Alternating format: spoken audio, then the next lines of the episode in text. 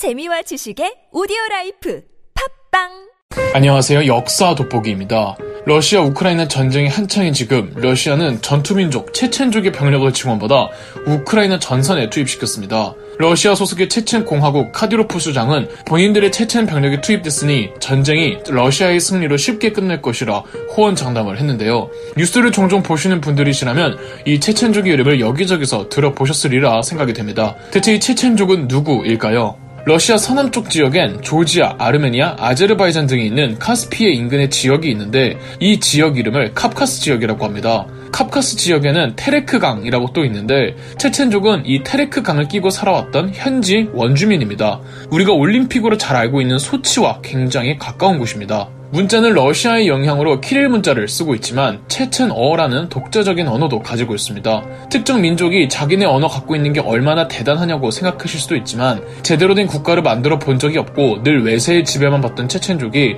저 오랜 옛날부터 지금까지 체첸어를 지켜오고 있다는 건 대단한 민족주의 정체성을 가지지 않고서는 힘든 일입니다. 말씀드린 대로 체첸인들은 테레크 강을 끼고 있는 캅카스 지역의 원주민 중 하나였지만 몽골족이 세계로 뻗어나갈 때 몽골족의 지배를 받는 소수민족이 되었다가 몽골족 정권이 무너진 이후로 이 일대에 이슬람이 퍼지게 됩니다.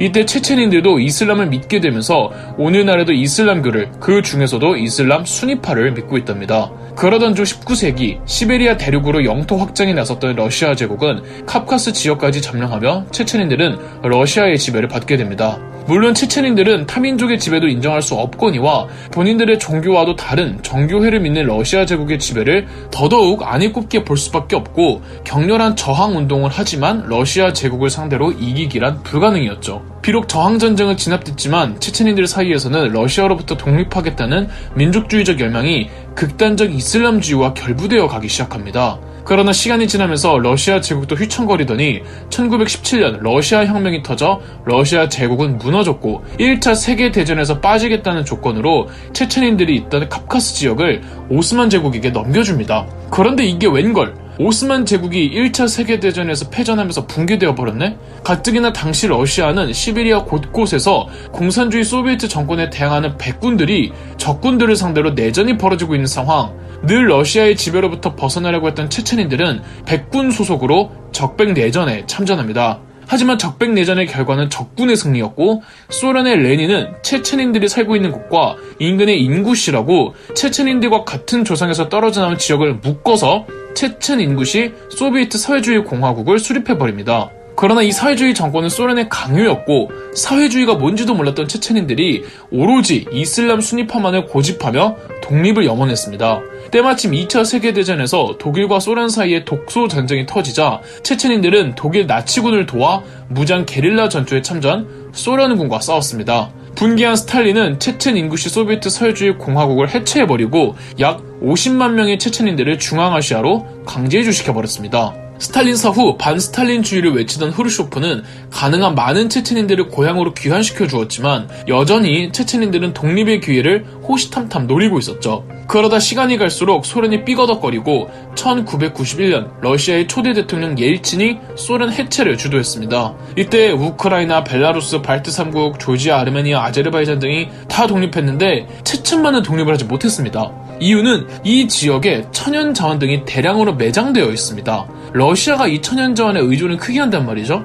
더불어 카스피해에서 나오는 유전 운송의 송유관 상당수가 체첸 지역을 지나치고 있어서 차마 체첸 지역을 독립시켜줄 수가 없는 겁니다. 다른 15개 나라들은 전부 소련에서 나와 독립국을 만들었는데 본인들만 만들지 못한 것에 분노한 체첸인들은 소련 해체 후 분리주의를 내세우며 이치케리아 체첸 공화국이라고 독자적으로 정부를 수립하나 국제적으로는 미승인국이었죠. 이들을 진압하고자 1994년 러시아의 예일친 1대 대통령이 6천의 병력을 투입시키는데 이게 제1차 체첸 전쟁입니다. 인구 100만도 안 되는 체첸인이 러시아를 상대로 전면전으로는 이길 수 없겠죠. 그래서 러시아군은 개전 한 달 만에 수도 그로즈니를 점령하는 데는 성공합니다. 당시 러시아군은 상당수가 훈련이 되어 있지 않으며 병사들은 본인들이 어디로 가는지 임무가 무엇인지도 인지되지 못한 상태였다고 하고 무기 상태나 질도 엉망이었지만 그냥 물량으로 밀고 나갔던 거죠. 이렇게 빠르게 수도 그로즈니를 점령할 수 있었던 건 체첸인들이 전면전을 피하고 매복과 기습, 게릴라 전술을 활용했기 때문에 그렇습니다. 러시아군은 그로진이 점령은 했으나 지옥은 이제부터였고 체첸인들에게 신나게 털리며 그로진이 시가전에서 딱 러시아 군인들의 미숙한 대응 능력, 전차의 약점 등이 그대로 드러나면서 그로진이에 입성했던 6천명 중에서 러시아군 2천명이 며칠 만에 전사해버렸습니다. 실종자 수와 부상자 수는 훨씬 많았겠죠? 물론 희생된 체첸 민간인들의 수는 비교 불가였고요. 러시아의 옐친 대통령은 계속 병력을 집어넣었고 체첸인들은 평균 해발 5,000m의 험준한 남부 카프카스 산맥을 기반으로 게릴라전을 계속 이어나갔습니다. 여기에 아프가니스탄 등 극단적 이슬람 무장단체들 그리고 알카에다 등의 테러 단체들도 체첸을 도우러 러시아로 몰리게 됩니다. 러시아는 1996년 체친의 수장 두다예프를 제거하는 데는 성공을 하지만 저항은 계속되었고 더 이상의 전쟁은 무의미하다고 판단한 예일치는 5년간 체첸의 지휘 및 정규군 인정과 러시아군 철군을 조건으로 철수하게 됩니다.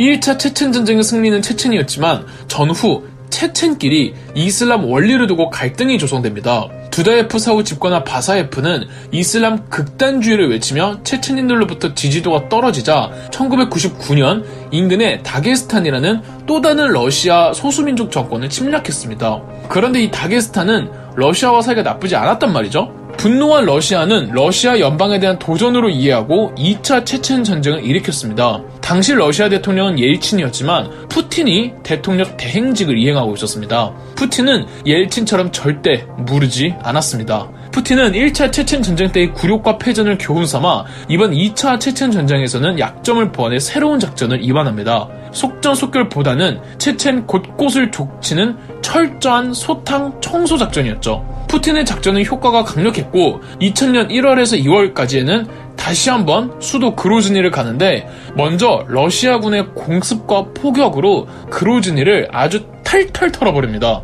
도시가 몇십 년은 퇴보될 정도로 무차별 폭격을 감행했고 보병 입성 후 2월 말까지 시가전을 이어갑니다. 2차 체첸 전쟁으로 6만여 명이었던 체첸 반군은 4에서 5천 명으로 줄었고 무엇보다 민간인 포함 20만 명의 체첸인이 희생당했으며 30만 명의 난민이 발생했다고 합니다. 체첸 반군의 저항은 끝이 아니었고 주변의 극단적 이슬람주의자들의 도움을 받으며 계속 저항을 이어나가다가 2009년이 되어서야 푸틴은 반테러 진압작전 종료를 선언했습니다. 이 10여 년간 러시아군과 체첸 반군이 서로의 민간인들을 상대로 자행한 각종 고문과 끔찍한 인권 유린 행위는 이루 말할 수가 없습니다. 뿐만 아니라 체첸 반군은 2000년대 이후로 직접적인 전쟁보다는 테러를 일삼았는데 1999년 모스크바 아파트와 극장 테러, 2002년 모스크바 오페라 극장의 대규모 인질극, 2010년 검은 미망인의 모스크바 지하철 테러, 2011년 역시 검은 미망인들의 모스크바 공항 자폭 테러 등등의 굵직굵직한 사건들이 있었으며 작은 테러 사건까지 다 합치면 셀 수가 없습니다. 체첸 클리어라고 체첸인들이 러시아인이나 러시아군 포로들을 대상으로 끔찍한 고문을 하고 이걸 녹화한 동영상들이 있는데 정말 입이 다물어지지가 않습니다. 체첸인은 과격하고 잔혹하다는 이미지가 이러니까 세계적으로 퍼져가고 있는 겁니다. 1차 체첸 전쟁에서 굴욕을 맛봤던 옐친 대통령은 그로 인해 지지도가 심각하게 추락했으며 반면 체첸 반군들의 비인간적인 테러가 잦아지면 잦아질수록 더 강경하게 진압했던 푸틴은 국민적 지지를 받게 됩니다. 한편 러시아는 2003년 체첸 땅에 친러 성향의 체첸인들을 모아 일종의 괴뢰국인 체첸 공화국을 수립해 줍니다. 그러나 이슬람 극단주의 과격 단체들은 이 체첸 공화국을 러시아의 끈앞으로 생각해 체첸 공화국을 상대로도 각종 테러를 일삼았는데 2004년 체첸 공화국의 대통령도 이 폭발 테러로 숨졌죠. 지금은 그 세가 줄어들기는 했어도 여전히 끝나지는 않은 상태입니다. 대신 이슬람 극단주의 과격 체첸인들이 세계 곳곳으로 퍼져 다른 나라, 다른 지역의 분쟁에도 개입하며 테러를 기획하는 끔찍한 짓들을 이어가고 있답니다. 자, 그렇다면 이슬람 근본주의를 내세우며 푸틴과 러시아에게 충성한 친러 체첸 국가인 체첸 공화국은 온순하느냐 하면 절대 아닙니다. 이들도 내전과 전쟁으로 단련된 전투 집단이며 체첸 공화국 정부가 얽혀 있는 단체가 있으니 바로 체첸 마피아들입니다. 체첸 마피아들은 마피아들 사이에서도 무섭고 잔인하기로 악명 높은 존재들입니다. 현재 체첸 공화국의 대통령 카디로프는 2021년에 국가 원수 직명을 대통령에서 수장으로 바꾸었는데 카디로프 수장도 반은 국가 원수지만 반은 체첸 마피아의 우두머리나 다름이 없습니다. 친러 체첸이든 반러 체첸이든 오랜 내전과 싸움 그리고 테러를 겪거나 자행하면서 기본적으로 전투력이 상당한 전투 집단들입니다. 별명이 악마의 부대라잖아요. 그리고 얼마 전 푸틴에 충실한 개인 카디로프는 러시아를 도와 우크라이나에 참전하기로 했죠. 이 정도 체첸 군대라면 정말 무시무시한 전투력과 살상력을 보일 것 같죠? 우크라이나 젤렌스키 대통령을 암살하러 하기도 했던걸요. 그런데 젤렌스키 대통령 암살 임무로 투입된 체첸 특수부대들은 전멸을 당해버렸습니다. 그러나 이게 끝이 아닙니다. 푸틴은 우크라이나가 항복하기 전까지 최후의 카드로 체첸 용병들을 계속 투입하겠다고 합니다. 우크라이나 군대가 잘 싸운다고 하더라도 잔인하게로 악명 높은 이 악마의 부대 체첸 군들은 우크라이나 민간인들에게 무슨 짓을 할지도 모르는 겁니다. 우크라이나 전쟁에서 체첸 군들은 앞으로 어떻게 해야 될지 유심히 지켜봐야 할 듯합니다. 그럼 역사 돋보기였습니다. 영상 재미있으셨다면 구독과 좋아요, 알림 설정까지 해주시면 감사드리겠습니다.